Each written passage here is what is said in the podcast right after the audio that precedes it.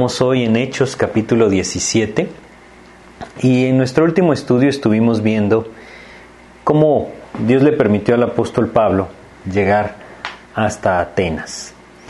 Y pues vamos a, iniciar pidiéndole a Dios que nos guíe en una oración y vamos a, a empezar nuestro estudio. Vamos a orar.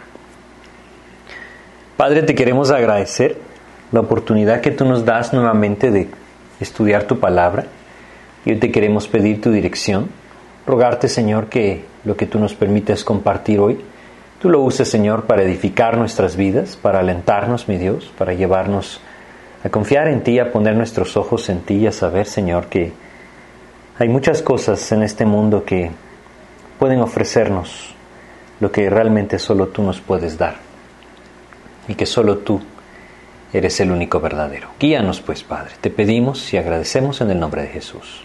Amén.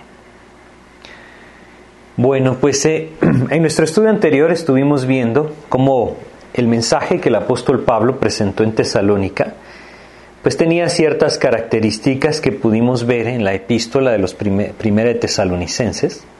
Y hoy quisiera nada más, eh, pues regresar un poquito a esto antes de, de pasar a nuestro mensaje de Pablo en Atenas, el mensaje que vamos a compartir hoy es importante que nosotros nos demos cuenta de algo, notemos algo.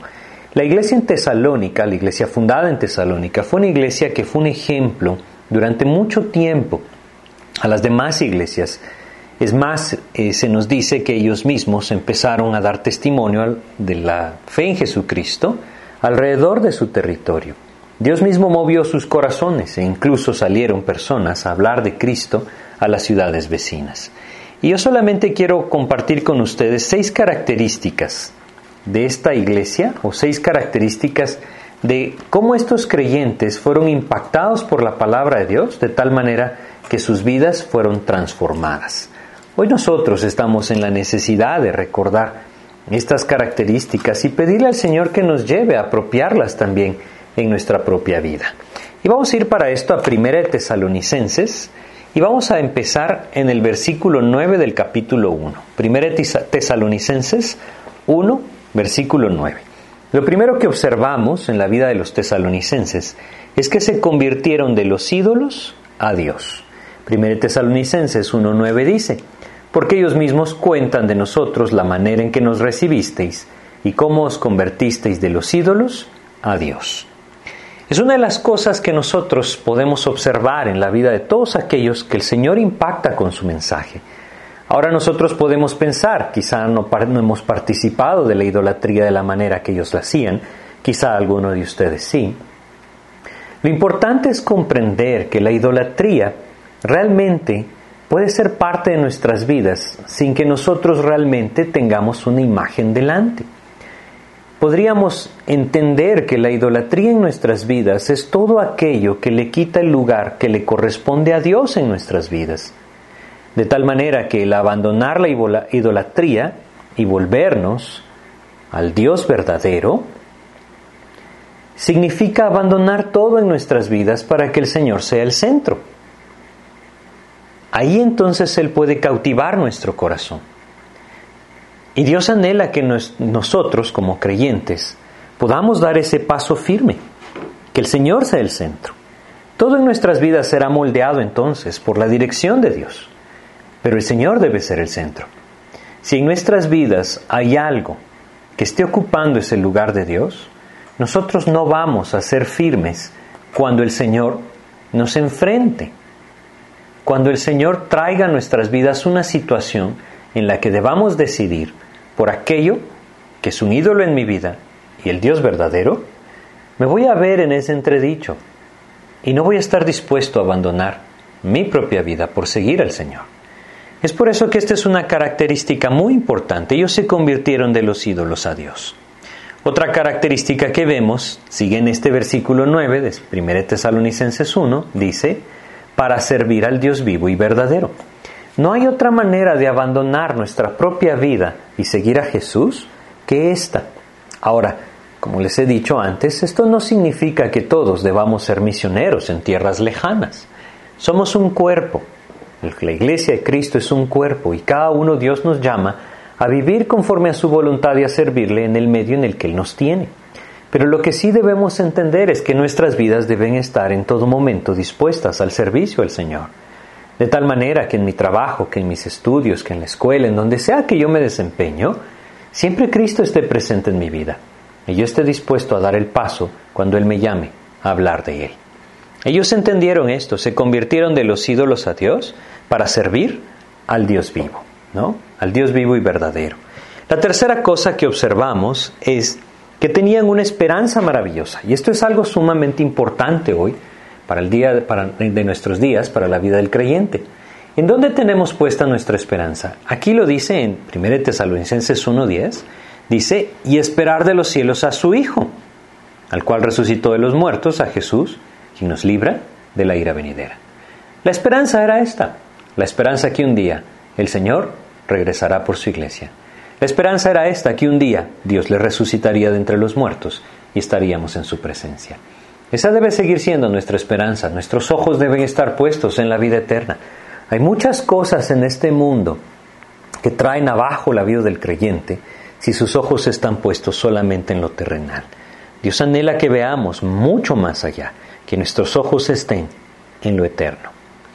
La cuarta cosa que nosotros notamos es que ellos recibieron la palabra.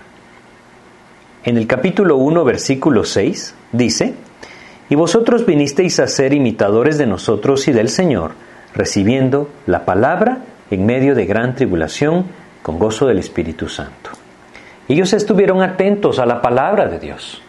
Esta es una de las cosas que hace falta muchísimo hoy en la vida del creyente, que esté atento a la palabra de Dios, que tenga una comunión con Dios por medio de su palabra en el versículo 13 del capítulo 2 de 1 Tesalonicenses dice, por lo cual también nosotros sin cesar damos gracias a Dios de que cuando recibisteis la palabra de Dios que oísteis de nosotros, la recibisteis no como palabra de hombres, sino según es en verdad la palabra de Dios, la cual actúa en vosotros los creyentes.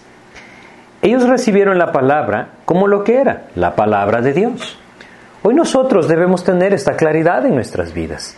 La Biblia no solamente es un manual, no es un manual para saber cómo vivir, es la manifestación de Jesucristo, escrita para nuestras vidas. Es donde nosotros podemos conocer al Señor. Es donde nosotros podemos encontrarnos con Él y escuchar su voz. Es la palabra de Dios. Si yo entiendo que la Biblia es la palabra de Dios, entonces voy a entender que es la verdad, porque Dios no se equivoca. Y puedo verme entonces dirigido por la verdad de Dios por medio de su palabra. Pero es algo sumamente importante. Recibieron la palabra como lo que era, la palabra de Dios. No eran sugerencias del apóstol Pablo, no eran teorías de algún hombre que estaba buscando convencerlos. Ellos entendieron que era la palabra de Dios. Hoy nosotros necesitamos afirmarnos en esto. Entonces, repasemos un poco, se convirtieron de los ídolos a Dios para servir al Dios vivo y verdadero, esa es la segunda. Su esperanza estaba puesta en el regreso de Cristo, esa es la tercera. La número cuatro es recibieron la palabra de Dios como lo que realmente era la palabra de Dios. Número cinco, padecieron por el nombre de Cristo. Estuvieron dispuestos a esto. Primero Tesalonicenses 2.14 dice, porque vosotros, hermanos, vinisteis a ser imitadores de las iglesias de Dios en Cristo Jesús que están en Judea, pues habéis padecido de los de vuestra propia nación las mismas cosas que ellas padecieron de los judíos. Estuvieron dispuestos a padecer por el nombre de Cristo. No les importó ser perseguidos, fueron fieles al Señor. Es una de las cosas que nosotros también necesitamos buscar, es decir, no quiere decir que sea algo espontáneo en nosotros, que, produzcamos nosotros mismos, va a ser un fruto de nuestra comunión con el Señor. Pero si nosotros buscamos recibir la palabra de Dios, buscar a Cristo en su palabra como lo que es la palabra de Dios, nos vamos a dar cuenta que el Señor puede ir dirigiendo nuestras vidas en un camino distinto. Y cuando el Señor empieza a traer su luz sobre nuestras vidas, nos vamos a dar cuenta que cada vez encajamos menos en el mundo. Y al encajar cada vez menos en el mundo, nos vamos a dar cuenta entonces de la persecución que iniciará. Porque no vamos a encajar con los principios del mundo. Y el mundo entonces estará en contra nuestra. Ahí es donde el corazón del creyente se prueba. ¿A quién voy a amar?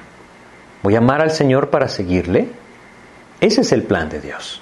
¿O voy a amar al mundo y voy a ceder a sus presiones? Pues Dios siempre nos dice esto y lo hemos visto a lo largo de este libro de Hechos.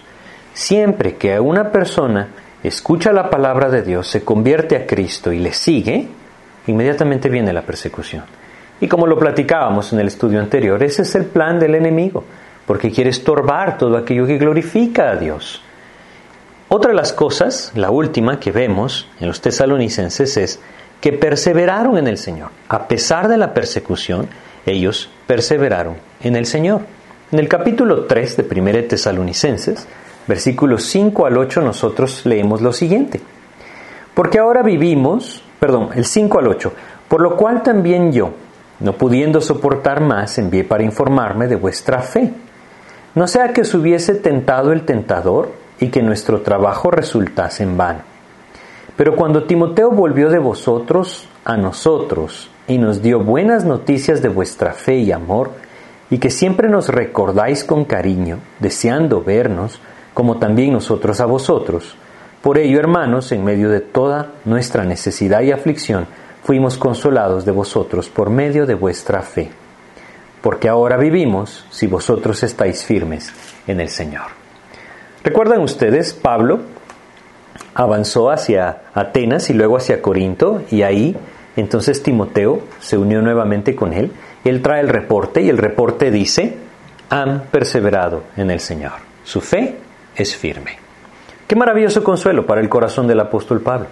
Pero no tanto esto, qué maravilloso para el Señor, qué maravilloso para los tesalonicenses. Dios anhela también esto en nuestras vidas, que a pesar de la persecución perseveremos en el Señor. Que no nos apartemos de Él. La vida del creyente, tristemente, está muy llena de altibajos.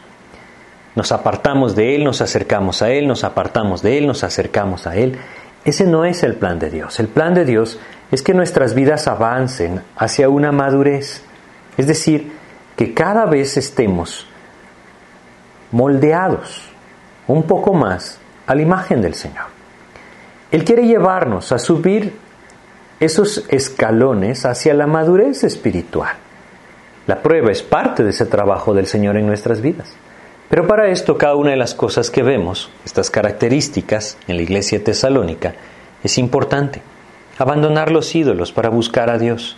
Entender que nuestra vida debe ser una vida de servicio a Cristo.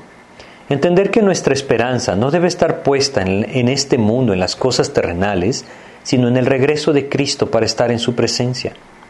Entender que la palabra de Dios es verdaderamente su revelación para mi vida, es su voz hablando a mi corazón por medio del Espíritu.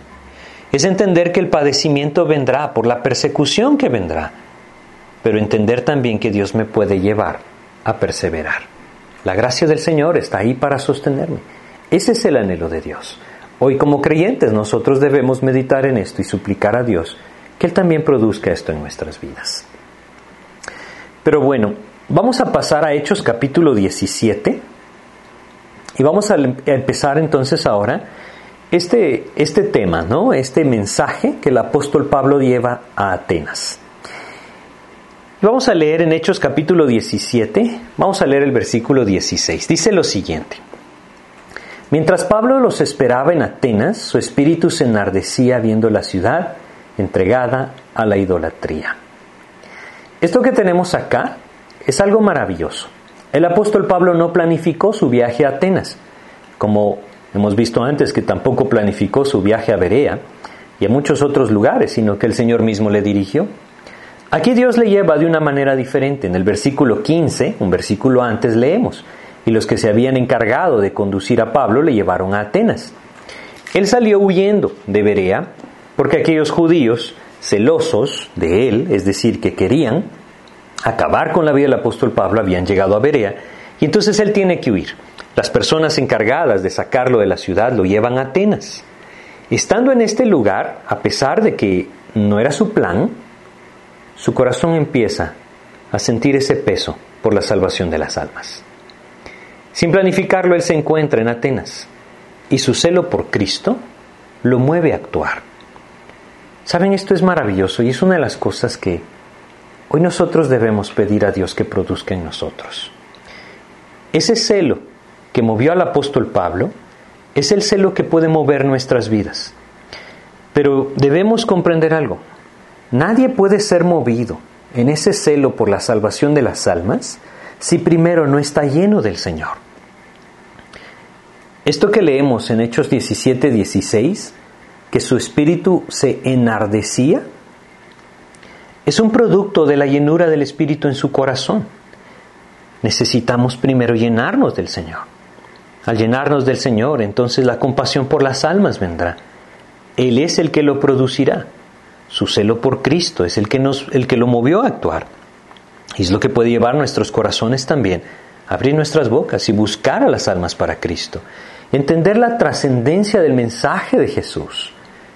Es decir, comprender que si estas personas no conocen a Cristo, están destinadas a una condenación eterna. Hoy tenemos un gran conflicto con esto. Hoy, de alguna u otra manera, el mundo está avanzando hacia pensar que las religiones son básicamente lo mismo. Nosotros estamos viendo esto hoy en nuestros días. Con esta situación que vivimos en el mundo, es increíble ver que hay llamados de distintos sectores de la sociedad e incluso del gobierno a orar a cualquier Dios, a lo que sea que querramos orar. ¿Por qué les digo esto? Porque las publicidades que salen llamándonos a la oración, contienen no solamente un llamado, sino también los símbolos o representaciones de los tipos de religiones a las que están llamando. E incluso se incluyen aquellas que no son cristianas. Todas las religiones están llamadas a orar. ¿Será este el camino que el Señor quiere que nosotros sigamos? Bueno, este es el camino que Dios nos describe de los últimos tiempos. Y es el camino que el Señor nos describe, que se desarrollará en el tiempo de la tribulación. Aquí vemos algo bien interesante cuando Pablo llega a Atenas. Él llegó a una ciudad que era reconocida por su cultura, que era reconocida por todos los estudios intelectuales que había. Atenas era conocida como la Universidad de Roma en ese tiempo, aún de la ciudad de Alejandría, que era una de las más intelectuales, por decirlo de una forma, de todo el imperio romano, venían a Atenas para adquirir conocimiento. Era reconocida por sus filósofos, sus artistas, sus escritores, pero principalmente por su religiosidad. Leamos nuevamente en, en Hechos 17, 16 lo que dice. Mientras Pablo los esperaba en Atenas, su espíritu se enardecía viendo la ciudad entregada a la idolatría. Esta era una ciudad impresionante. Aún hoy lo que se conserva de esta acrópolis griega es aún impresionante. Pero está llena de templos a distintos dioses o distintas deidades. Y no solamente esto, sino que habían grandes imágenes, grandes estatuas, algunas de ellas según la historia nos cuenta, llegaban a medir hasta 15 metros de altura a distintos tipos de dioses. Y aquí está este hombre que conoce el camino de la verdad. ¿Qué va a hacer? ¿Será que puede quedarse callado? ¿Será que puede entrar en su corazón ese consuelo de decir, bueno, más de alguno será bueno en su religión? Porque tristemente eso es lo que está pasando hoy dentro del cristiano. Pareciera ser que hemos olvidado que solamente existe un camino. Pareciera ser que ese versículo, que es tan conocido, ha dejado de producir en nuestros corazones convicción. Juan 14, 6 me refiero. Jesús le dijo, yo soy el camino y la verdad y la vida. Nadie viene al Padre si no es por mí. No hay otro camino hacia la presencia de Dios. No hay otro camino para la salvación del alma, solamente la fe en Jesucristo. Y hoy nosotros estamos en medio de una generación, es decir, en un tiempo en el que esto no solamente se ha perdido de vista tristemente dentro de los círculos cristianos, sino que aún aquel que lo conoce no hace nada por darlo a conocer. Dios anhela que nuestras vidas se afirmen en esto. ¿Saben? Ese corazón compasivo que manifestaba el Señor Jesús, Él lo quiere poner en nosotros, para que entendamos que lo principal no es otra cosa más que la salvación del alma. Si nosotros vamos a Mateo capítulo 9 y leemos en el versículo 36 de Mateo 9, nos da una característica del corazón de Cristo. Fíjense lo que dice Mateo 9:36. Y al ver las multitudes, tuvo compasión de ellas, porque estaban desamparadas y dispersas, como ovejas que no tienen pastor. Dios quiere producir esto en nuestras vidas hoy, que veamos a las personas sin Cristo como ovejas desamparadas y dispersas. Están lejos del camino de salvación. Y si nosotros lo conocemos, ¿cómo no darlo a conocer? Esto nos tiene que llevar entonces a entender que debo buscar a mi Señor, que debo acercarme a Él, debo acercarme a su palabra, que debo buscar esa vida de oración, llevando delante de Dios las almas de aquellos que están a mi alrededor y no le conocen al Señor. Dios anhela hoy que nosotros salgamos del egoísmo. Pablo estaba en Atenas, era una ciudad impresionante. Él pudo haber dicho, bueno, tengo varios días para descansar. Voy a conocer esta ciudad. Y al empezar a caminar, empezó a ver la perdición en la que estaba. Empezó a ver la confusión en la que estaba. Y simplemente, como leemos en Hechos 17, 16, su espíritu se enardecía. Esto quiere decir que su espíritu se empezó a conmover. Es una palabra bien fuerte esta se enardecía. Es una palabra que nos habla de cómo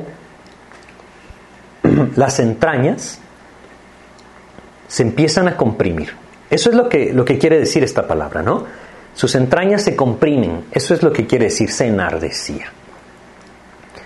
Era el cargo en su corazón de ver a tantas personas. Esta era una ciudad que se calcula que por lo menos tenía 250 mil habitantes en ese tiempo, que iban rumbo a la condenación eterna. Perdón, era una ciudad que estaba llena de confusión, una ciudad que estaba llena de idolatría.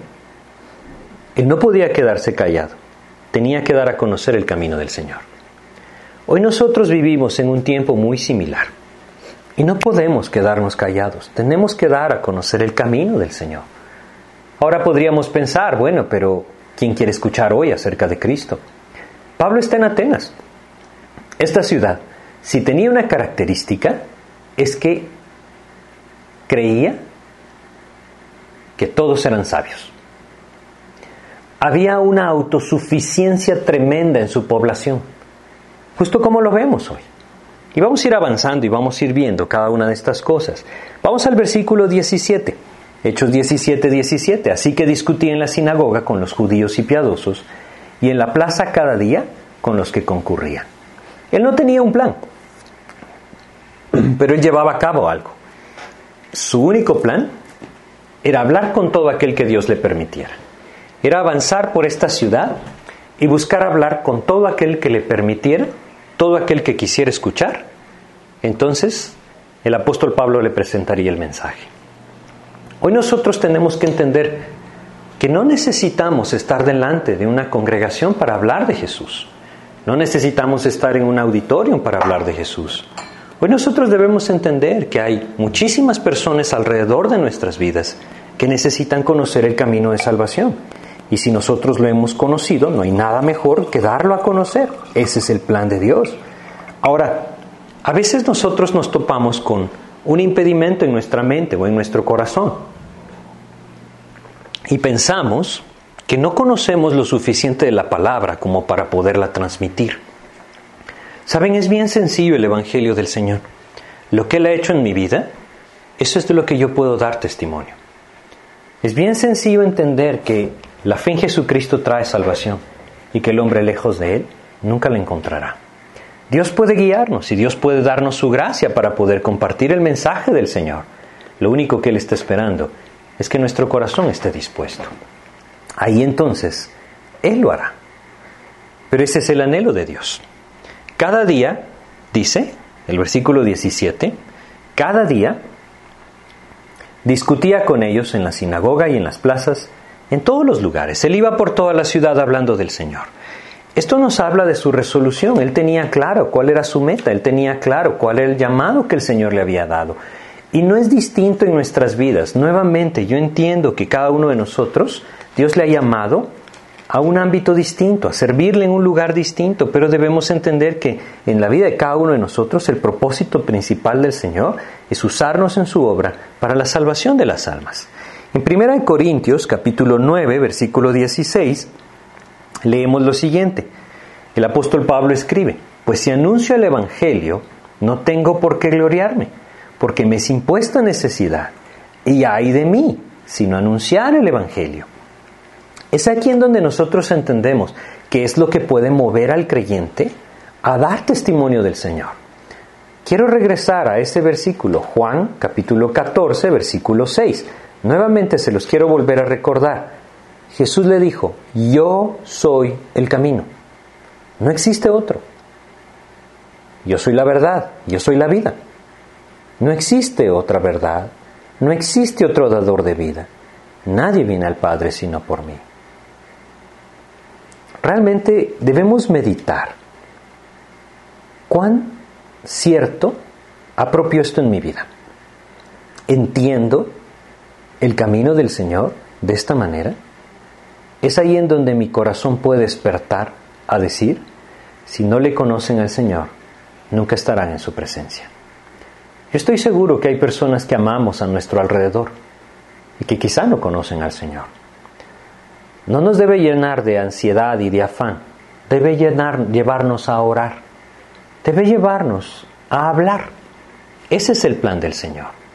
Y Él quiere que nosotros seamos participantes de su obra en este sentido. Si regresamos a Hechos 17, vemos a lo que el apóstol Pablo se estaba enfrentando y nos daremos cuenta que no es muy distinto a lo que nosotros hoy podemos enfrentar. Hechos 17, versículo 18 dice, y algunos filósofos de los epicúreos y de los estoicos disputaban con él. Recordemos que él está en Atenas, ¿no? La cuna de la cultura griega. En ese en un tiempo durante muchos años y en este espacio del Imperio Romano, Atenas fue conocida como la pupila de la cultura griega, ¿no? Aquí se concentraban todos aquellos filósofos, aquellos grandes de la cultura griega, pisaron estos, esta ciudad de Atenas. Por ahí estuvo Aristóteles muchos años antes, Platón estuvo ahí muchos años antes, incluso Alejandro Magno estuvo ahí muchos años antes. Esta ciudad estaba llena de tradiciones, de pensamientos, de filosofías. Aquí se nos mencionan dos. En este tiempo eran las que gobernaban. Primero los epicúreos. ¿Quiénes son los epicúreos? Estos hombres eran aquellos que habían abandonado la búsqueda de la verdad por medio de la razón en cambio, buscaban el placer por medio de la experiencia. Eran aquellos que se entregaban a todo tipo de placeres. Hoy en día no es distinto, saben ustedes. Hace años, un escritor conocido, Ernest Hemingway, escribió lo siguiente. Él dijo, he encontrado que la única manera de acabar con la tentación es ceder completamente a ella. Es muy parecido a lo que los estoicos decían, es decir, Queremos pecar, pequemos todo lo que podamos, hasta que ya no tengamos ganas de hacerlo. Ese es el pensamiento, esa era la filosofía, ese es el razonamiento. Hoy nosotros vivimos en un medio así, en donde tristemente muchos dan rienda suelta a sus deseos carnales. El mundo está viviendo así, cada vez avanzando más hacia la perversidad, cada vez avanzando más hacia aquellas cosas que son aún contra naturaleza. Hoy vemos cómo los movimientos acerca de los supuestos géneros están avanzando y aún el abuso de menores quiere ser incluido dentro de esto. Nosotros vemos una sociedad que se ha entregado al placer. Es algo que nosotros también enfrentamos, pero lo que Pablo enfrentaba era similar también. Él enfrentaba a hombres que predicaban esto, que enseñaban esto, y de todas partes del imperio romano venían a aprender este tipo de filosofías pero también enfrentaba a los estoicos, Este es un contraste, es una rama completamente distinta. Estos hombres tenían la confianza en la suficiencia humana. Y por el contrario de los epicúreos, los estoicos, practicaban la autorreprensión, es decir, la disciplina propia, y creían en la solidaridad de la raza humana. De cierta forma, eran humanistas. Hoy nosotros vemos mucho de esto, ¿no? El hombre confía en el hombre para resolver los problemas del hombre. Y ya no existe Dios en su ecuación. También nosotros enfrentamos esto hoy. Y es muy fuerte en nuestros días. Pareciera ser que no necesitamos buscar al Señor. El hombre hoy quiere creer que Él es capaz de salir adelante dándole la espalda al Señor. Lo que el hombre no puede entender es que no solamente tenemos esta vida que enfrentar, hay una vida eterna. Y solamente por medio de Cristo encontraremos el camino hacia, hacia la presencia del Señor. El hombre es incapaz de proveer cosas eternas en esta vida terrenal. Y sin embargo, ellos confiaban en la suficiencia de la raza humana. A esto se enfrentó el apóstol Pablo cuando llegó a este lugar. Y nosotros hoy debemos entender algo, nosotros vivimos en un tiempo similar. En Colosenses capítulo 2, versículo 8, Dios nos deja una advertencia sin duda para los días que vivimos nosotros. Colosenses capítulo 2, versículo 8 nos dice lo siguiente. Dice acá, mirad que nadie os engañe por medio de filosofías y huecas sutilezas, según las tradiciones de los hombres, conforme a los rudimentos o principios del mundo, y no según Cristo. Debemos ser muy cuidadosos con esto, porque las corrientes que tenemos hoy en nuestros días son tan fuertes que tristemente están arrastrando a muchos dentro del cristianismo. Y pareciera ser que el cristianismo puede entonces conciliarse con el mundo, cosa que por supuesto a la luz de las escrituras no es así. Dios nos lo dice de una forma clara y evidente. Si nosotros recordamos, por ejemplo, en 2 de Corintios capítulo 6, 2 de Corintios capítulo 6, leamos versículos 15 y 16 nada más. ¿Y qué concordia Cristo con Belial, o qué parte el creyente con el incrédulo, y qué acuerdo hay entre el templo de Dios y los ídolos? Es así como nosotros lo debemos entender. La palabra de Dios no puede conciliarse con los principios del mundo. El creyente debe ser muy cuidadoso con que esto que nos dice Colosenses 2.8 no nos pase. Nuevamente, volvamos a leer Colosenses capítulo 2, versículo 8. Dice lo siguiente.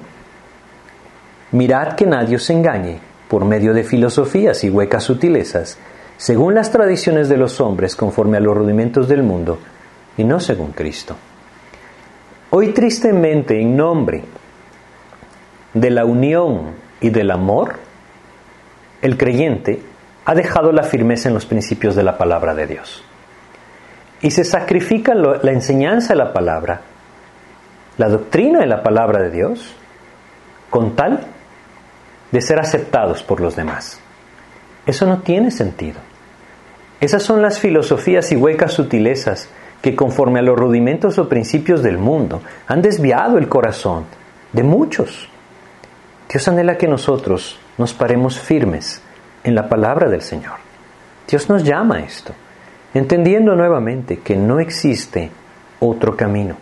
Que como el apóstol Pedro lo dijo allá en Hechos capítulo 4 versículo 12, de una forma muy clara, y en ningún otro hay salvación, porque no hay otro nombre bajo el cielo dado a los hombres en que podamos ser salvos.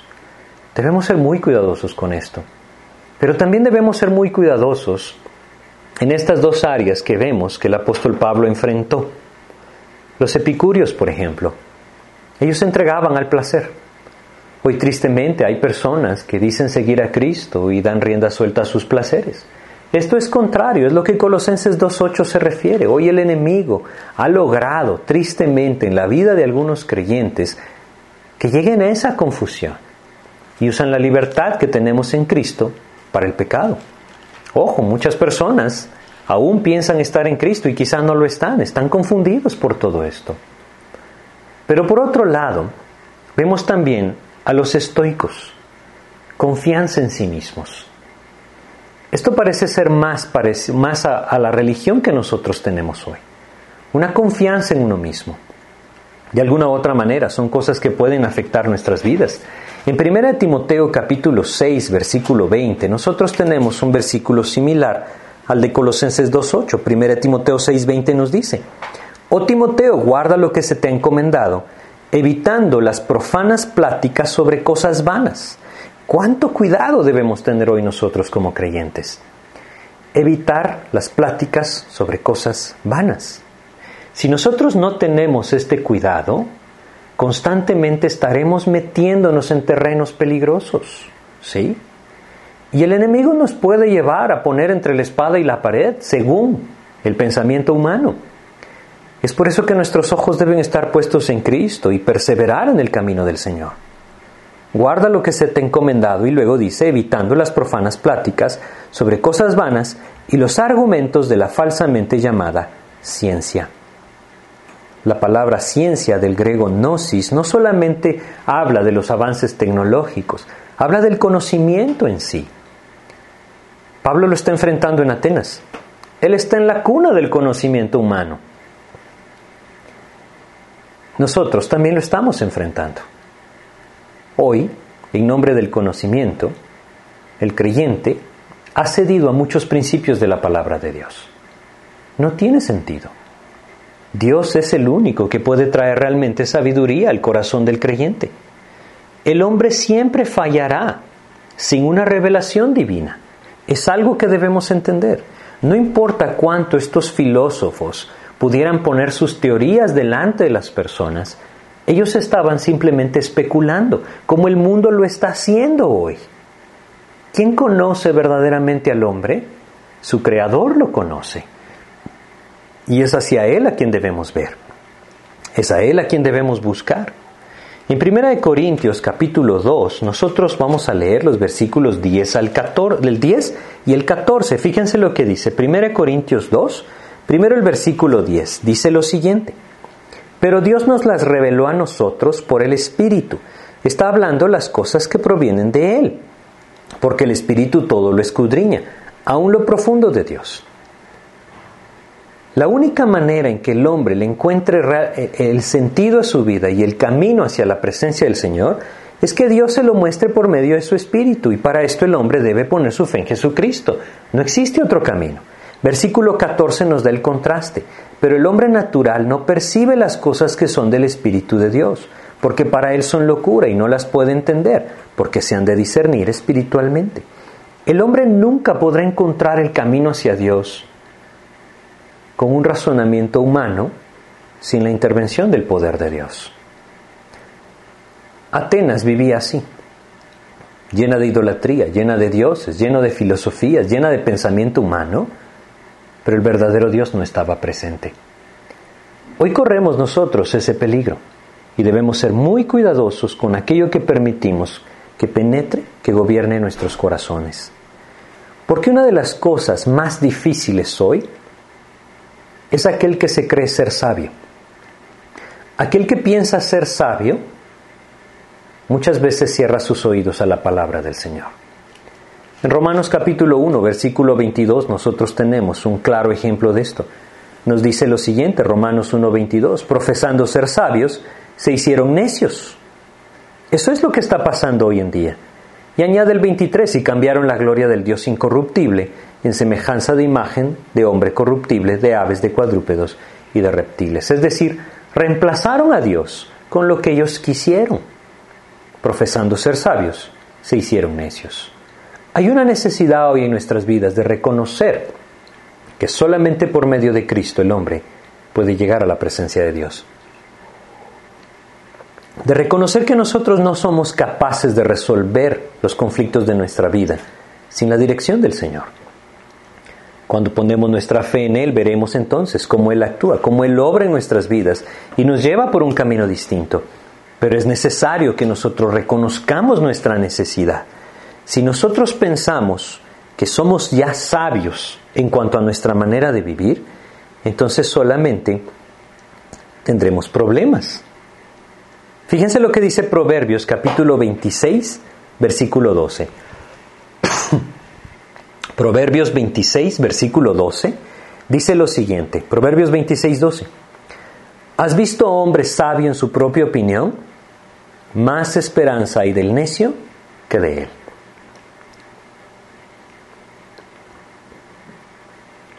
Hoy el mundo se ha vuelto sabio en su propia opinión. Hoy el mundo piensa que no necesita de la dirección de Dios. Menosprecia la palabra de Dios. Y de alguna u otra manera la pone a la misma altura o incluso por debajo de escritos de filósofos o pensadores humanos. ¿Has visto hombre sabio en su propia opinión? Más esperanza hay del necio que de él. La necesidad que tenemos es completamente contrario a lo que vemos en esa sabiduría propia. En 1 Corintios capítulo 3 versículos 18 y 19, nosotros leemos lo siguiente en cuanto a esto. ¿Cuál es el camino que el Señor quiere que sigamos? 1 Corintios capítulo 3 versículos 18 y 19 dice, Nadie se engaña a sí mismo. Si alguno entre vosotros se cree sabio en este siglo, hágase ignorante para que llegue a ser sabio. Fíjense lo que dice, se cree sabio en este siglo, es decir, en esta era, en este tiempo que vivimos, que necesita reconocer que no sabe nada, para entonces poder escuchar la palabra del Señor, para poder obtener entonces la sabiduría del Señor. Versículo 19 dice, porque la sabiduría de este mundo es insensatez para con Dios, pues escrito está, Él prende a los sabios en la astucia de ellos. No hay sabiduría en el mundo, la sabiduría solamente proviene de Dios. Lo que el mundo ofrece es equivocación y llevará al hombre a la destrucción de sí mismo. Eso es lo que hemos visto hasta ahora. ¿O acaso hemos visto que todos los avances, no solamente tecnológicos, sino aún del pensamiento humano, que muchos piensan que ha evolucionado, lo único que ha hecho es dar círculos y círculos y vuelve al mismo lugar? ¿Acaso ha resuelto los conflictos de los hombres? ¿Ha hecho felices a los hombres? ¿Ha alcanzado la paz y la justicia en la humanidad? Por supuesto que no, todo lo contrario. Cada vez vamos más lejos de lo que el hombre desearía en su vida. Esa es la consecuencia de basarnos en la sabiduría humana. El Señor nos da un camino distinto. Él traza un camino distinto delante de la vida de aquel que pone su fe en Él y le sigue. Necesitamos reconocerlo. Y necesitamos entender que la única manera de encontrar esa vida de sabiduría es siguiendo al Señor Jesús. Un corazón enaltecido es mucho más difícil de quebrantar, ¿saben? Esa autosuficiencia del corazón humano impide que se humille y reciba la palabra del Señor. Hoy vemos una sabiduría o un conocimiento, es decir, una ciencia humana, que cada vez se aleja más de Dios y como consecuencia, el pecado avanza cada vez más y atrapa cada vez más el corazón de los hombres. ¿Qué necesitamos entonces? Volvernos al Señor, volvernos a la palabra de Dios, volvernos en humildad a buscar en Cristo la sabiduría que solo Él puede proveer. En 1 Corintios capítulo 1, Fíjense lo que dice 1 Corintios capítulo 1. Leamos los versículos 20 al 23. Dice lo siguiente, al 24 leamos. Dice, ¿dónde está el sabio? ¿Dónde está el escriba? ¿Dónde está el disputador de este siglo? ¿No ha enloquecido Dios la sabiduría del mundo? ¿A qué se refiere Dios con esto? ¿No ha enloquecido Dios la sabiduría del mundo? Efectivamente Dios ha enloquecido la sabiduría del mundo. Como lo leíamos en Romanos 1.22, profesando ser sabios, se hicieron necios, se apartaron de Dios. Y si ustedes siguen leyendo Romanos 1, nos habla acerca de las consecuencias que esto trae hacia la vida del hombre. Tuerce por completo la creación de Dios. El corazón humano, pecaminoso, es perverso, es engañoso. Y cada vez más lleva al hombre lejos del plan de Dios. Y lo triste es que después se vuelve hacia Dios y le recrimina lo que está sucediendo en su vida. No tiene sentido. Sigue diciendo, versículo 21 de 1 Corintios 1.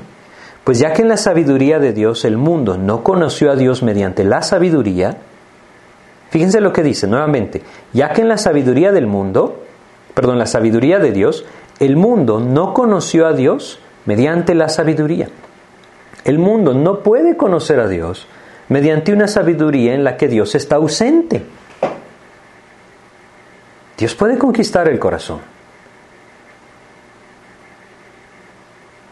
Pero nos dice aquí cómo. Agradó a Dios salvar a los creyentes por la locura de la predicación. Lo llama locura porque para muchos es locura. Es solamente la palabra de Dios, movida por el Espíritu de Dios en el corazón de aquel que escucha, la que puede traer fruto. El versículo 22 nos dice, porque los judíos piden señales y los griegos buscan sabiduría. Pero nosotros predicamos a Cristo crucificado, para los judíos ciertamente tropezadero, y para los gentiles locura. Mas para los llamados, así judíos como griegos, Cristo poder de Dios y sabiduría de Dios. Es decir, para los creyentes. Cuando el creyente empieza a conocer la palabra del Señor, encuentra una fuente inagotable de sabiduría. No para enaltecer su corazón, todo lo contrario, para humillar su corazón y ser dirigido por el Señor. Es ahí hacia donde Dios nos quiere llevar. Es hacia eso lo que el Señor nos está llamando, a entender nuestra necesidad de Él, a entender que debemos ser cuidadosos con todo aquello que escuchamos o permitimos que entre en nuestra mente y en nuestro corazón. Debemos ser cuidadosos. ¿Por qué? Porque la sabiduría del mundo nunca nos guiará hacia Dios. Solamente nos guiará lejos de Él. Nuestro corazón debe estar firme en Cristo. Nuestro corazón debe estar seguro en Cristo. Y la única manera es que por medio de su palabra nosotros podamos crecer en nuestra fe en Jesucristo. Y a través de esto entonces el Señor nos podrá llevar de la mano para poder comprender su plan. El apóstol Pablo, nuevamente, regresando a Hechos 17, llegó a esta ciudad de Atenas. Todo esto que nosotros vemos en las epístolas que acabamos de leer, escritas por el mismo apóstol Pablo, es decir, obviamente el Espíritu Santo guiándole, es porque él ha vivido todo esto. En Atenas él vivió todo esto esas filosofías huecas y vanas sutilezas que tratan de torcer el camino del creyente. Debemos ser cuidadosos con esto y debemos entender que el camino del Señor es muy claro en su palabra. Es por eso que debemos apegarnos a su palabra. Es ahí donde entonces la vida en Cristo es segura, cuando el corazón del creyente está firme en la palabra. Volvamos a leer el versículo 18 de Hechos 17. Dice entonces, y algunos filósofos de los epicúreos y de los estoicos disputaban con él. Y unos decían, ¿qué querrá decir este palabrero?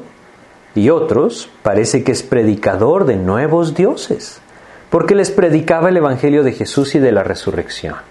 Saben, hay algo bien triste hoy en día, bien triste.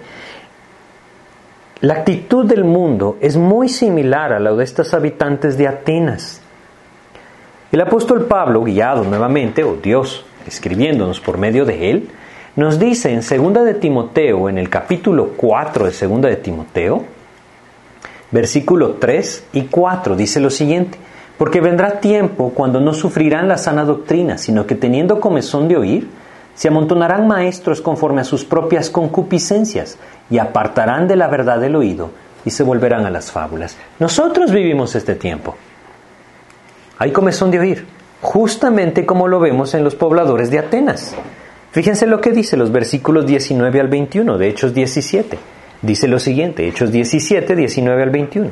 Y tomándole le trajeron al aerópago diciendo, ¿podremos saber qué es esta nueva enseñanza de que hablas? Pues traes a nuestros oídos cosas extrañas.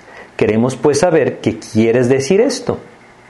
Porque todos los atenienses y los extranjeros residentes ahí en ninguna otra cosa se interesaban sino en decir o en oír algo nuevo.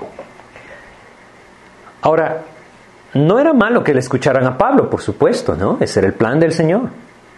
Lo que yo quiero hacerles notar era la razón por la que querían escucharle. Ellos no estaban interesados verdaderamente en conocer al verdadero Dios y entregarle su vida, renunciando a la idolatría. Lo que ellos querían era simplemente saber o escuchar algo nuevo. Ese es comezón de oír. La misma comezón de oír que se nos menciona en 2 Timoteo 4. Hoy nosotros vemos esto en el mundo. Tanto que tristemente, aún aquellos que se han identificado con Cristo, están en todo momento queriendo escuchar algo nuevo. Y lastimosamente, como lo leímos en 2 Timoteo 4 también, hay muchos que basados en sus propias concupiscencias, es decir, en sus propios deseos carnales, han desviado del oído de los otros la verdad y se han apartado por un camino que no es el de la palabra de Dios. Pareciera ser efectivamente que son predicadores de nuevos dioses. La palabra de Dios es la misma y esta no ha cambiado. Por eso nuestros ojos deben ir hacia la palabra. Debemos ser cuidadosos hoy con aquello que permitimos que penetre entre nuestros oídos, porque como lo vimos antes, puede torcer el camino del Señor en nuestras vidas. La palabra de Dios es segura y es a ella donde debemos ir. Y lo que escuchemos debe estar basado en la palabra de Dios no hay nuevas enseñanzas, nuevas revelaciones. Ese es el gran peligro que existe hoy, con todos estos movimientos que hablan de sueños, de visiones, de tantas cosas. La Biblia ya no se utiliza para la predicación de la palabra, ya no se enseña la palabra de Dios. Se enseña lo que la persona que está al frente cree que Dios le dijo en un sueño, en una visión. Hoy vivimos tiempos peligrosos. Nuestra sociedad cada vez es más parecida a Atenas, a la Atenas de este tiempo que estamos leyendo acá. Quisiera recordarles Gálatas capítulo 1, versículos 6 al 9. El apóstol Pablo escribe lo siguiente, y fíjense qué fuerte que es. Gálatas 1, 6 al 9 dice, Estoy maravillado de que tan pronto os hayáis alejado del que os llamó por la gracia de Cristo para seguir un evangelio diferente. Estos eran creyentes, Está escribiendo a los creyentes de Gálatas, de Galacia. Dice entonces, el versículo 7, no que haya otro, no existe otro evangelio, el evangelio es uno y está contenido en la palabra.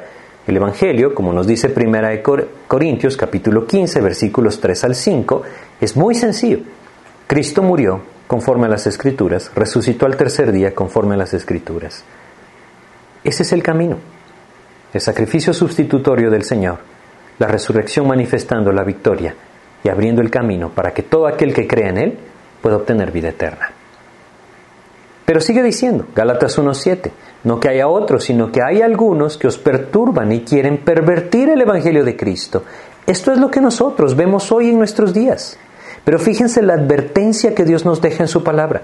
El apóstol Pablo dice, mas si aún nosotros o un ángel del cielo os anunciare otro evangelio diferente del que os hemos anunciado, sea anatema. ¿Qué palabra más fuerte? Y el versículo 9 vuelve a decir, como antes hemos dicho, también ahora lo repito, si alguno os predica diferente evangelio del que habéis recibido, sea anatema. Ellos habían recibido el evangelio a través de la mano del apóstol Pablo. Ahora, ese evangelio está en la palabra de Dios. Es a ella donde nos debemos referir. Estos hombres en Atenas estaban perdidos. A pesar de que creían ser sabios, estaban perdidos.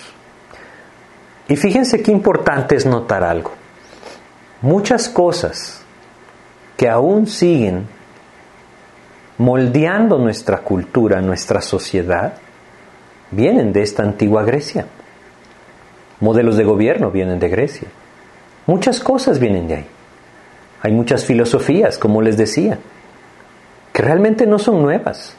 Todo se ha ido repitiendo y se van tomando como por modas distintas nuevamente una tras otra.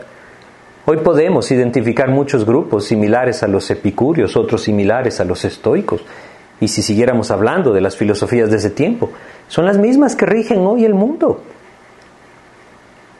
El camino siempre ha sido claro, Cristo. Si nosotros lo conocemos, debemos anunciarlo. Dios nos llama a ser luz en medio de una generación maligna y perversa, como nos dice en Filipenses capítulo 2.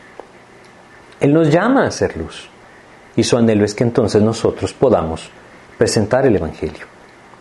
Pablo estaba aquí, en un lugar en donde podría haberse sentido abrumado. Un escritor de un tiempo un poco antes de la vida del apóstol Pablo, escribía que era más fácil encontrar un dios en Atenas que un hombre. Atenas estaba llena de todos los dioses griegos, Pero no solamente de esto, se había vuelto un centro en donde se adoraba a todos los dioses de lo que se conocía como Grecia. Y esto había abarcado a muchas otras culturas. Habían dioses egipcios, habían dioses romanos, habían dioses de todas partes en este lugar. Y ahí llega este hombre dirigido por Dios a presentar el mensaje de salvación. Quizá nosotros hoy sintamos que enfrentamos una sociedad demasiado grande, demasiado sabia, demasiado desviada. El apóstol Pablo estuvo en una situación similar. Y la gracia de Dios fue la que le guió. Él claramente lo dice en muchos otros lugares. Era la gracia de Dios la que le sostenía. Y es la gracia de Dios la que nos debe sostener. Pero todo debe empezar dentro de nuestro corazón. Ese cargo por anunciar el mensaje de salvación solamente puede venir a través de la intimidad diaria y profunda con nuestro Señor. Si nosotros buscamos esa intimidad con Él, sin duda Él despertará nuestros corazones y nos llevará a presentar el mensaje de salvación. Versículo 22, solamente leamos este. Entonces Pablo, puesto en pie en medio del aerópodo, dijo, varones atenienses, en todo observo que sois muy religiosos. Eran religiosos, pero estaban perdidos. El cristianismo no es una religión. El cristianismo es una persona, es decir, no seguimos una religión, seguimos a una persona, Jesucristo. A Él debemos ver, a Él debemos buscar, a Él debemos escuchar. Y la forma de hacerlo es por medio de su palabra.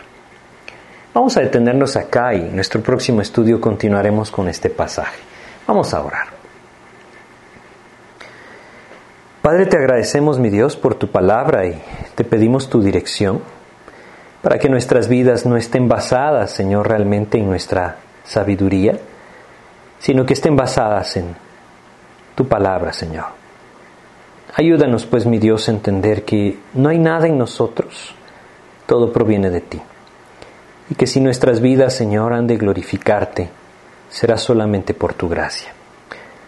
Señor, ayúdanos a tener ese cargo en nuestro corazón, de entender, Señor, que solamente en ti hay salvación y que solamente por medio de la fe en ti los hombres pueden alcanzarla.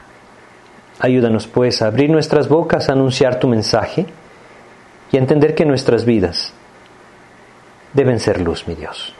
Guíanos tú, Padre, te lo pedimos en el nombre de Jesús. Amén, Señor. Pues muchas gracias por su atención, que Dios les bendiga.